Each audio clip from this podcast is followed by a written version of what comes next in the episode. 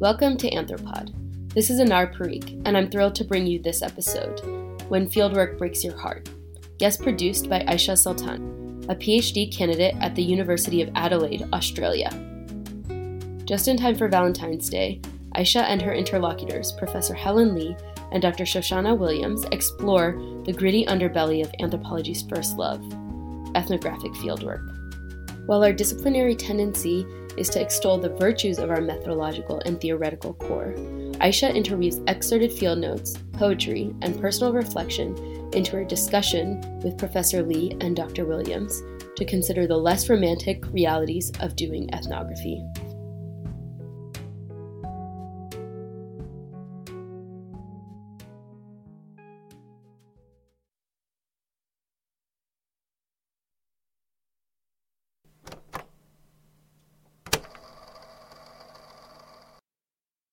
She walked down from the parklands.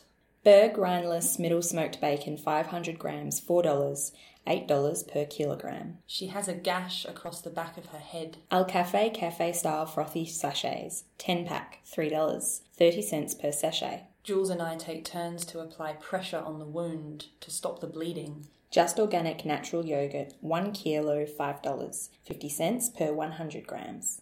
Peter calls emergency services. El Toro Taco Kit 375 grams, $3, 81 cents per 100 grams. She starts to doze off. I ask her if she has a favourite song. She tells me about her five year old instead. Di-San Laundry Soaker and In Wash Booster 1 kilo, $3, $3 per kilo. Julius Dog Treat Straps 16 pack 125 grams $1.49 $1.19 per 100 grams Protane Color Protect shampoo or conditioner 400 milliliters $3 75 cents per 100 mils It takes the paramedics 35 minutes to arrive. I tell them she might be pregnant. Health and Vitality vegetable lasagna 400 grams $2.69 73 cents per 100 grams My hands start to shake. My hands start to shake. What to do when fieldwork threatens to break you? What if some of the things we encounter as researchers make us angry and leave us feeling helpless? How might we best prepare for and live with the suffering of others without burning out? How to reconcile the roles and responsibilities of outsider researcher and engage participant observer? To what extent is this even possible? These are some of the questions I have grappled with while working with women experiencing homelessness. I felt joy, excitement, sorrow, and anger. I feel their grief as a knot in my stomach or a tangle in my thoughts. I worry about the way my research might adversely affect my participants. At times, I've also been bored, frustrated, and even, let's be honest, annoyed and conflicted, not only with the system, but with my participants as well. During fieldwork, we, as anthropologists, are expected to immerse ourselves into a cultural web or fabric and acknowledge that we are not detached or impartial observers, but in fact people who are emotionally, intellectually, and physically embedded in the world of our field sites. However, when we return from the field, we are encouraged to distance ourselves from the weight of these experiences and extricate our emotional insights from our analysis. The mental and physical strain of ethnographic fieldwork is at once readily acknowledged and sometimes romanticized, while at the same time we are discouraged from including these experiences in our formal writing. Even in scholarly discussions and pre field seminars about ethnographic methods, the emotional labor and the effects of ethnographic fieldwork on the researcher's body, psyche, worldview, and moral compass are often elided. Moreover, even though the emotional and personal challenges of fieldwork are dismissed in anthropology's more formal spaces, most of our informal and private conversations, in contrast, seem to be centered around how overwhelming fieldwork can be and how hard it is to speak of this because we fear that our research will not be taken seriously. So, in this episode, I reflect on my own experiences and challenges and explore the personal and emotional dimensions of ethnographic fieldwork through a conversation with Professor Helen Lee and Dr. Shoshana Williams. Helen has published widely on migration, transnationalism, as well as Tongan history and society. She is the professor of anthropology at La Trobe University in Melbourne, Australia, where she teaches first year students as well as later year students.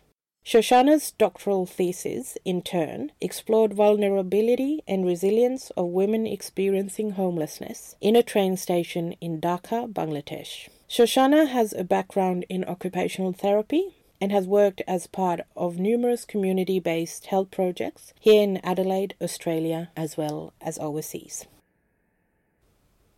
Helen, it's been roughly about 30 years since your fieldwork mm. in Tonga. Can you tell us a bit about your experience? Uh, so I went to Tonga for my PhD research and I wanted to very broadly study childhood and the mm-hmm. experience of childhood with the basic premise of, you know, what is it that makes you Tongan rather than anything else. Partly for personal reasons, but also because I just found it really interesting the study of childhood. So I went to live in a village called Holonga on the main island of Tonga. And then during the field work, I also spent a little bit of time on the island called 'Eua.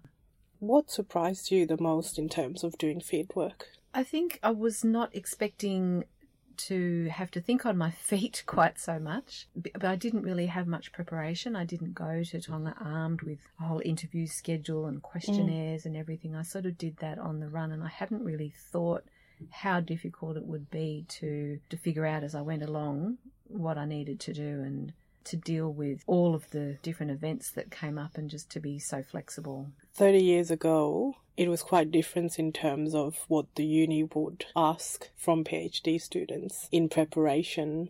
It was completely different. I would never send one of my students out the way I went.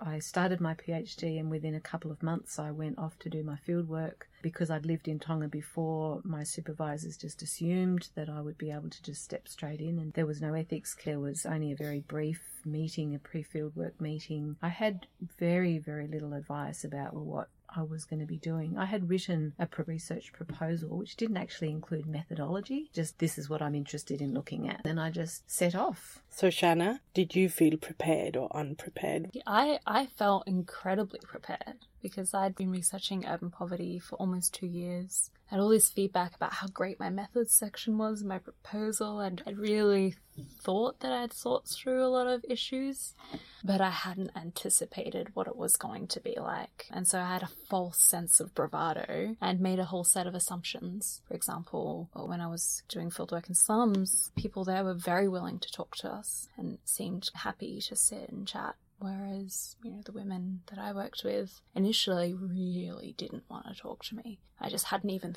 thought through that might have been a possibility. Can you tell us a bit about who were you working with? So I wanted to research uh, women who experienced homelessness in Dhaka. It kind of arose out of me working in this urban poverty space, and it, urban poverty was really spatialized into slums, and, and there was really no real discussion to talk about homelessness, and it was largely absent in the literature, particularly qualitative work. There was a couple of surveys, and that's it. I came into the field of anthropology and development not having done a undergrad in it. I studied occupational therapy, so disability rehab, and I'd been involved in public health for a while, and that could kind of segued into this.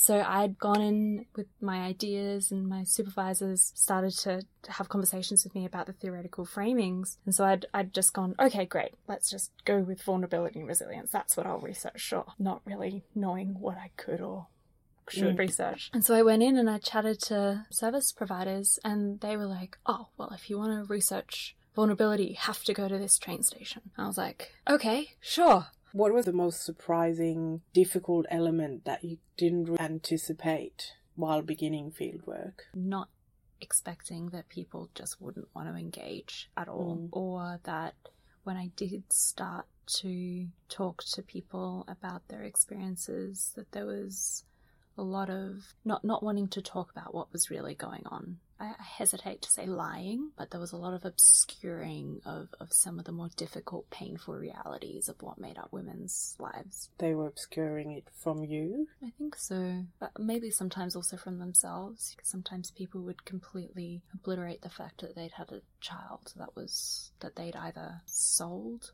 sometimes, or that had died, or that they felt like they'd been forced to adopt to family or friends. Yeah, that was a lot of that. And also, was a, there was a lot of shame around having experienced multiple marriages. A lot of women had had multiple marriages that they just kind of left out of their narratives on a first run. It took a lot of multiple sittings and mm. conversations and piecing together what it was. And, and as we gradually built that trust, some of those details came out. But other details, like children, were often told to me by other women. For me, I think the surprising thing is probably something that isn't that common in people's experience, but because I'd been married to a Tongan before and I'd lived and worked in Tonga before, nobody took me seriously that I was there as a researcher. And that was a shock for me because I went there all thinking, oh, I'm a PhD student, I'm going to do this big research project. And I went to live in the village uh, with people that I knew. And for the entire time I was there, they just humoured me or and they sort of assumed I was there to look for another Tongan husband. Even as the evidence of me being pregnant became obvious and I had my son with me, it was quite strange. So I had this very strange experiences of interviewing people who were just humoring me. So it was it kind of became difficult to take myself seriously because it, oh, yeah, it was That odd. would have it was quite odd. Thoroughly fed hmm. into your imposter syndrome. I was yes. PhD student. Absolutely. Yes, and I've never got rid of that ah. imposter syndrome by the way. Do you feel that they were telling you a different story than what perhaps was the story? No, I felt like it was actually good and treating me as if I was I was sort of an honorary Tongan. It felt that people were being very open, with me and it turned out to be a great advantage to the Yeah. fieldwork because I was I mean I was living in a household and people were just completely going about their, their daily business and Um, treating me and my son as part of the family and everyone in the village just I was just there. The fieldwork that I did had an indelible effect on my brain and my and my mm. psyche and my heart. It wasn't that it was easy fieldwork in the sense of what I was observing because I was focused on children and a lot of what I was seeing was violence to children. So that was very difficult. The ease was just the fact that people accepted me readily and were so open.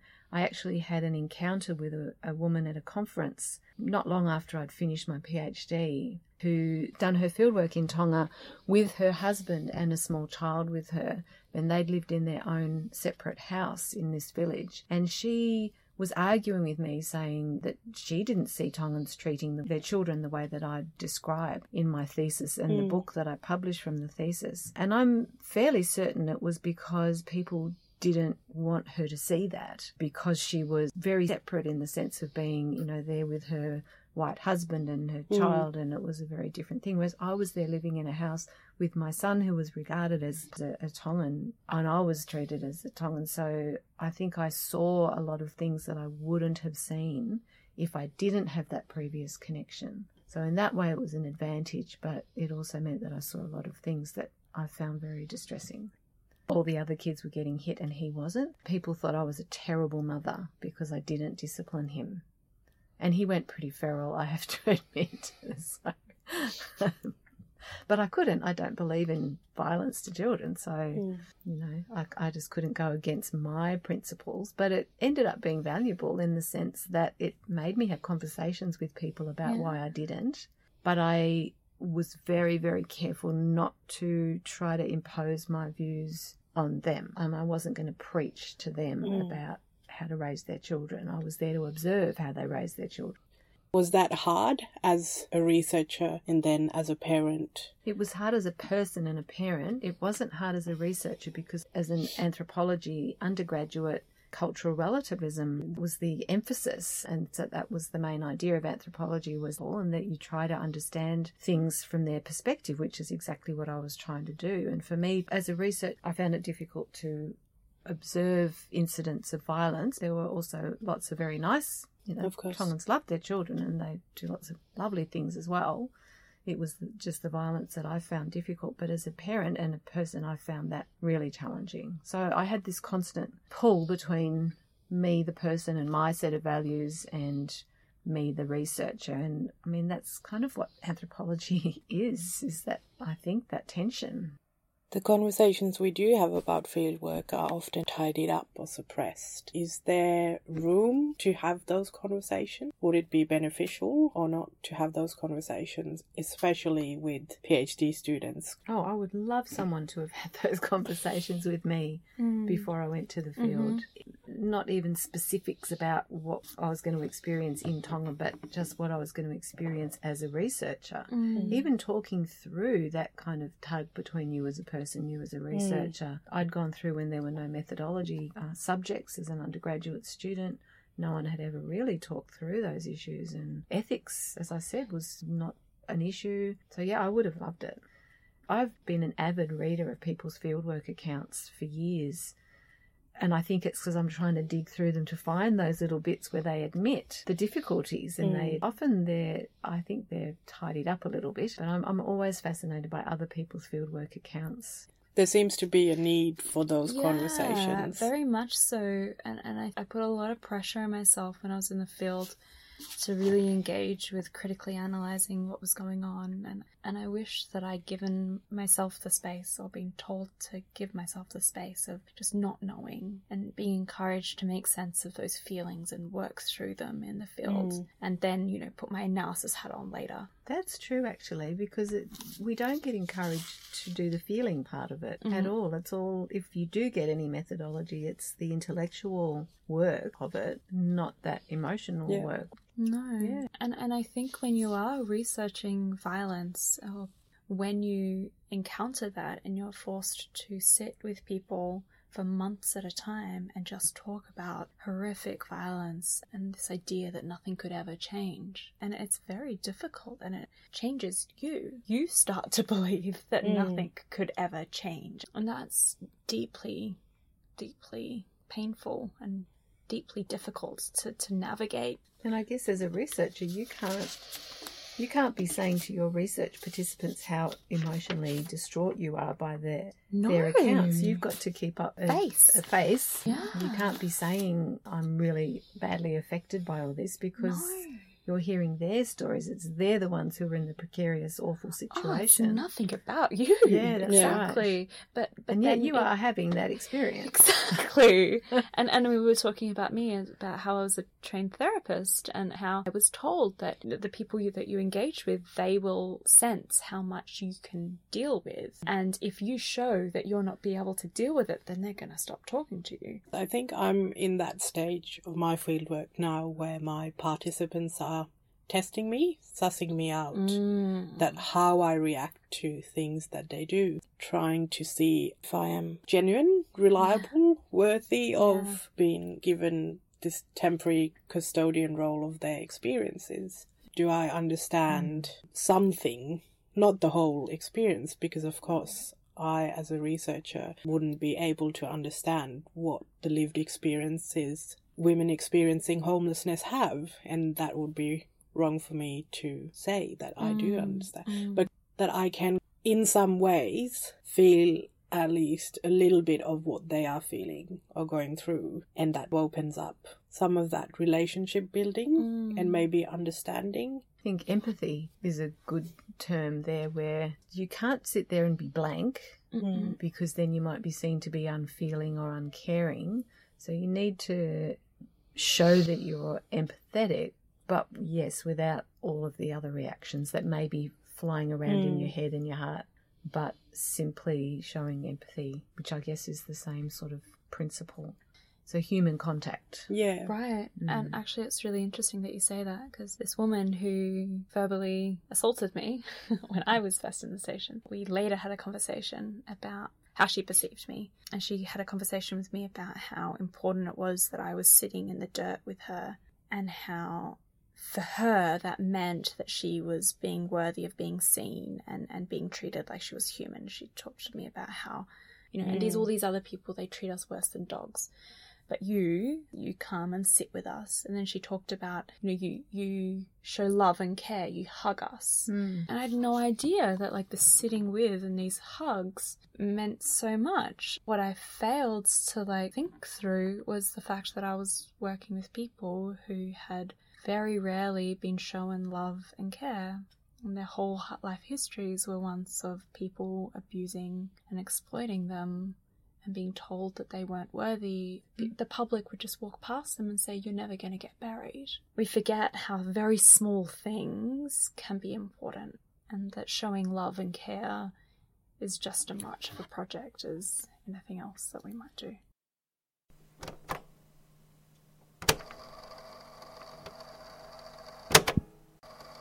Crowds jostle, red lipstick, impossibly high heels, a baby, expressionless men, oiled hair. How is it that the largest shopping centre in Melbourne reminds me of the station? I hear the scream, see her face, watch the hands do unspeakable things, smell betadine mixed with decaying flesh. Panic starts in my toes, kills up my legs. I can't breathe. I sit in a coffee shop for hours, drawing angry black lines, waiting for the shaking to go.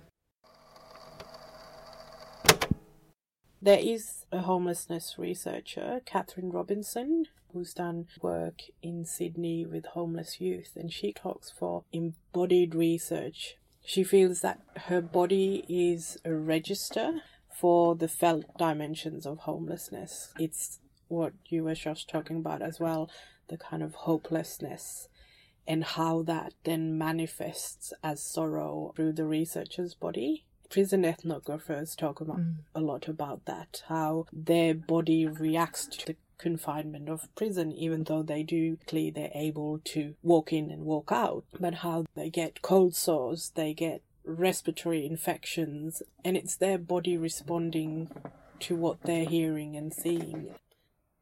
Is there a role for those embodied experiences to help us think through, or is it more of a hindrance? I had reoccurring nightmares, and it was of the largest boy in my high school class. And, then his hand reached out and grabbed his hair and smashed it repeatedly on this metal bench. And I think it was a metaphor how angry I was at men, particularly because I witnessed so much police violence in my field site, and then also this perceived hopelessness of, this this boy to do anything against this hand, and oh, it was very frightening.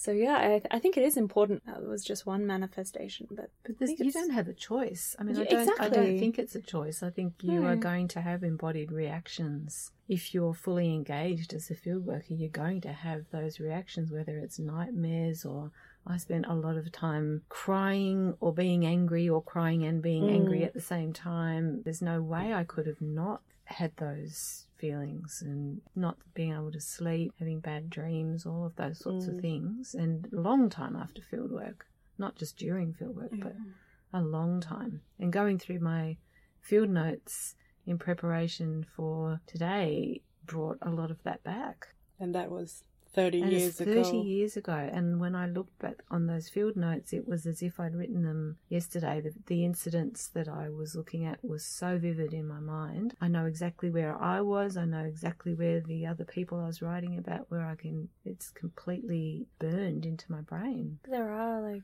very problematic narratives around how trauma and grief and loss operate and how this idea that you go through a grieving period and you know, there's a diagnostic criteria having to experience it for six months and then you've got chronic depression. And my experiences of PTSD and depression were really not like that. I'd have really good days and then really bad days. I think I was lucky in the sense that there were a lot of really great aspects of my fieldwork as well.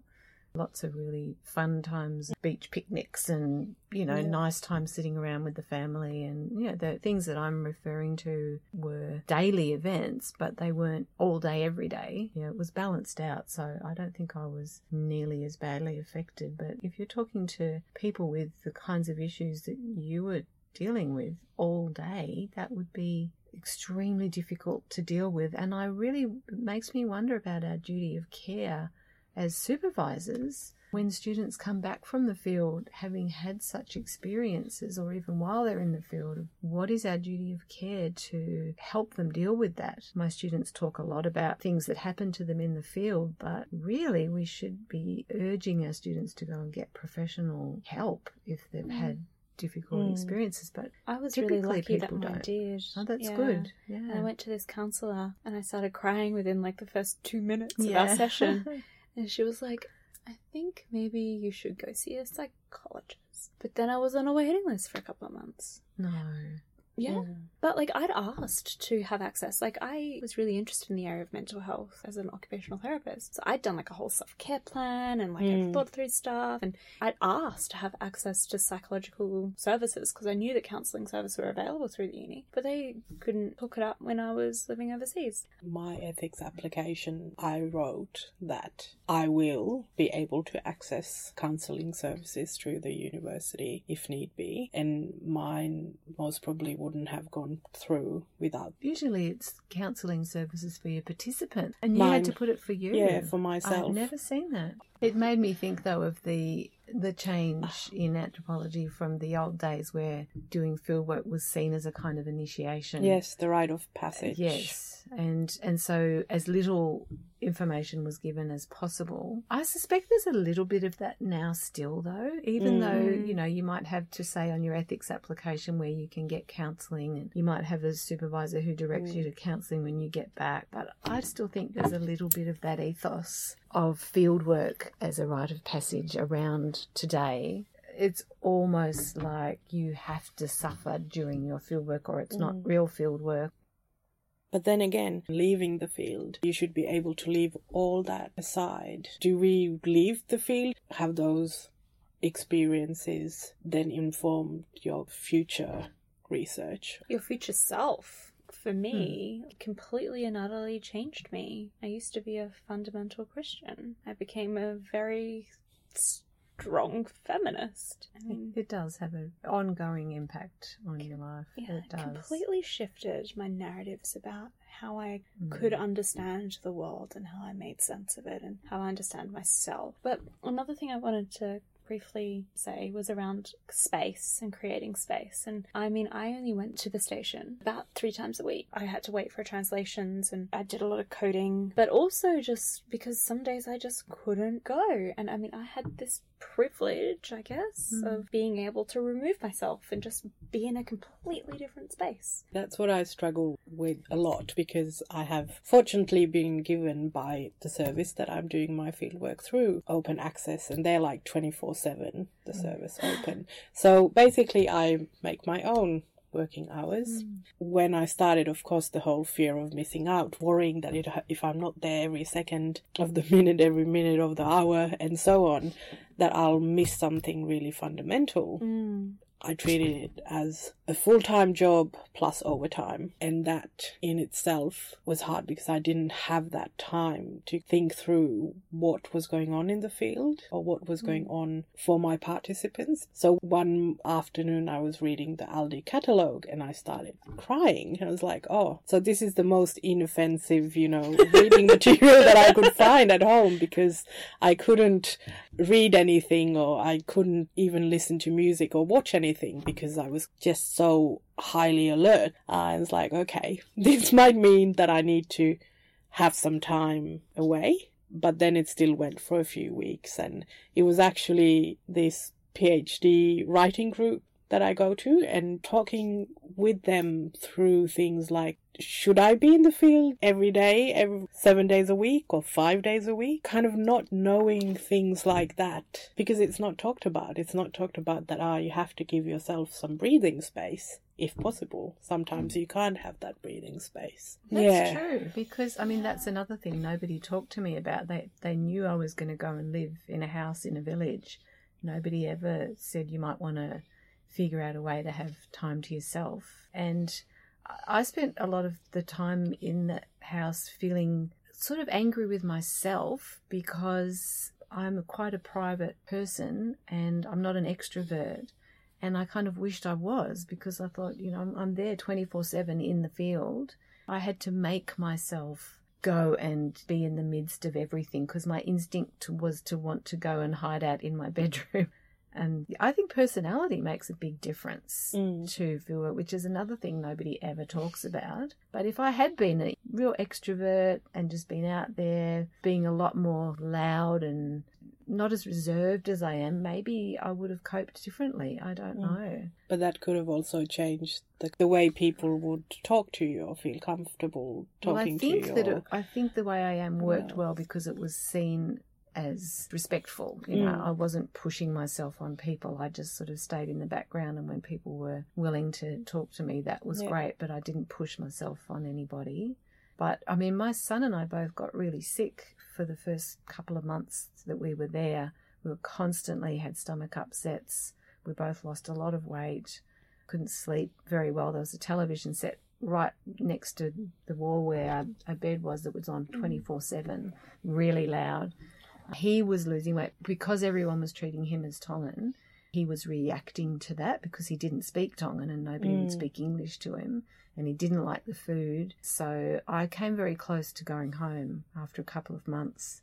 And then we figured out a routine where we could get a bus into town once a week and go to a hotel and have a hamburger and he could have a swim and that changed the whole dynamic because we had that time. It would have been difficult for him too really would have been challenging for him as an eight year old so yeah i think as in the field you you have to find those spaces that you claim as yours to do what you want to do even if it's just for half a day or something it's it makes a huge difference I found it even more all encompassing when I started to write. Like, that's when it became all encompassing, particularly in those first few months. I was having quite significant PTSD and depression. I was so committed to make sense of my data and work out what my thesis structure was Mm. going to be. And so it became my world for Mm. six months. And when I would start to read people's narratives, it was so painful and distressing. So I could really only read for a little while before I just got so overwhelmed with emotion. So I had to create space for that. But then I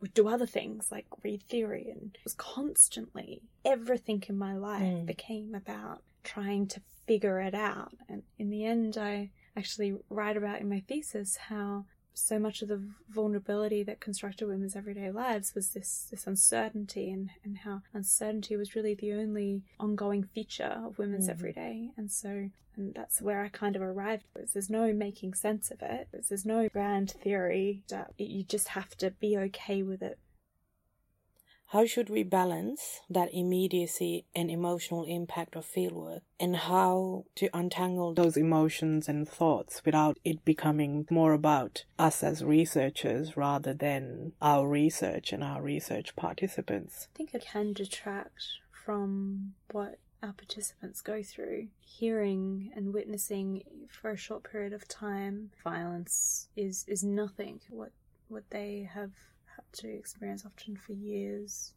decades at a Mm. time.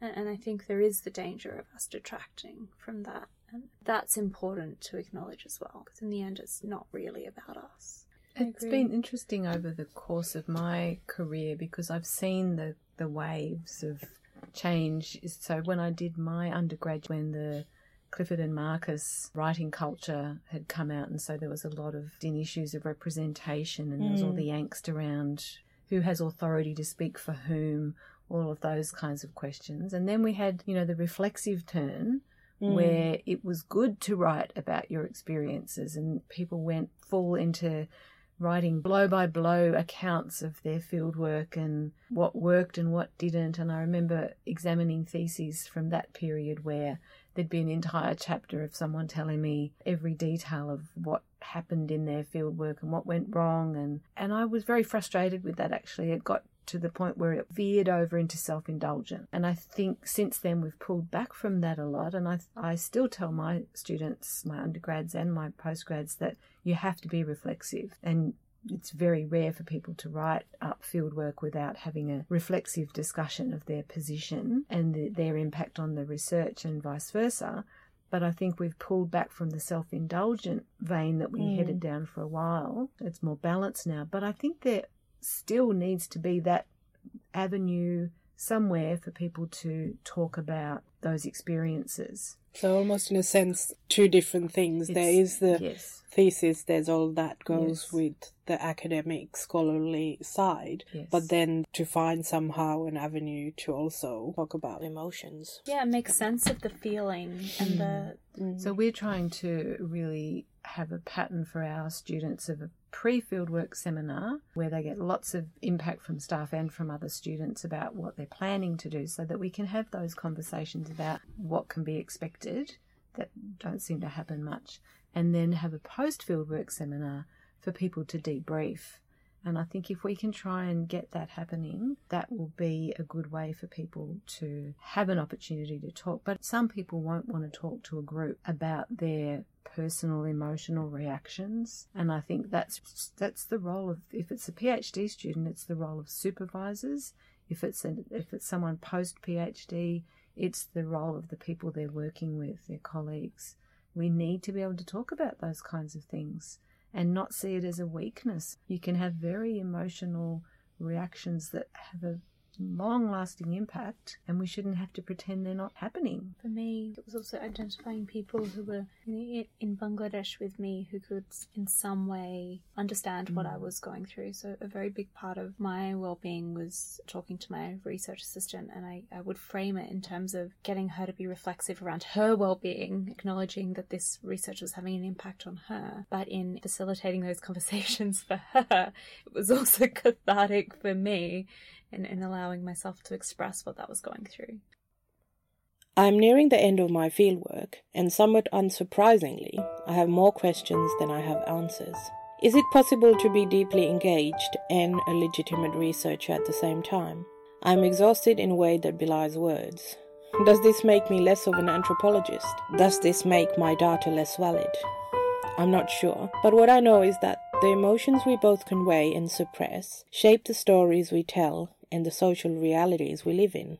I also hope that working through the range of emotions, especially the unease and the uncertainty, will foster valuable empirical and theoretical insights. I have been fortunate enough to be able to have these conversations with my peers as well as my supervisors. Without them, I would have drowned in a sea of affliction, and I hope this conversation might be a starting point for further reflection on the challenges of engaging in fieldwork.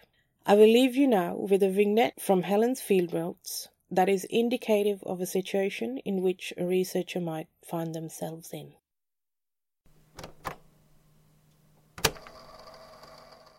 December 29th, 1988. Leaso was going to be hit for not having his bath when told.